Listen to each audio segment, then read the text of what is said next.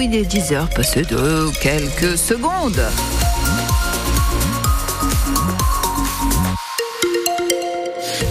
Aujourd'hui, il fait un temps étonnant et des températures très douces. On y revient dans un instant. Manon Vautier-Cholet, un convoi de tracteurs est en route pour Poitiers. Oui, il est parti de Bressuire ce matin puisque les agriculteurs euh, mobilisés chez nous aujourd'hui se donnent rendez-vous à midi, dans deux heures donc, devant la drave de Poitiers, la direction régionale de l'alimentation, l'agriculture et des forêts.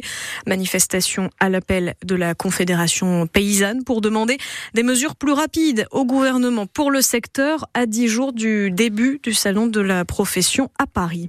À Les recherches se poursuivent pour retrouver Erwan disparu depuis maintenant trois jours. Des plongeurs doivent continuer de sonder la Sèvre nantaise aujourd'hui.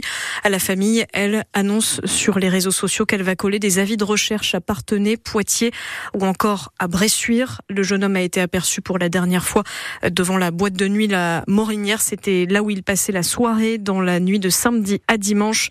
On vous a mis toutes les dernières informations sur francebleu.fr. Deux jeunes de 18 et 19 ans transportés à l'hôpital cette nuit. Leur voiture a percuté un arbre à Bressuire, boulevard de Thouars. Selon les pompiers, cette voiture roulait vite. Ils ne sont que légèrement blessés.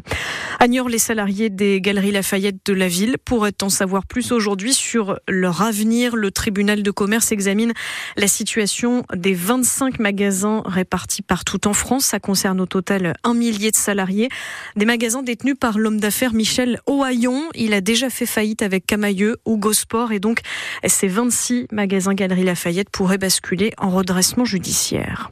L'objectif, c'est d'assurer un TGV sur deux, assure ce matin le PDG de la SNCF Voyageurs, Christophe Fanichet. Les syndicats de contrôleurs viennent de déposer un préavis de grève pour ce week-end. Mouvement annoncé à partir de demain soir, donc juste avant le début des vacances de février dans le Poitou. Et jusqu'à 7 contrôleurs sur 10 pourraient cesser le travail selon les syndicats. On doit connaître des prévisions plus précises dans la journée. Il assure que les engagements pris seront respectés.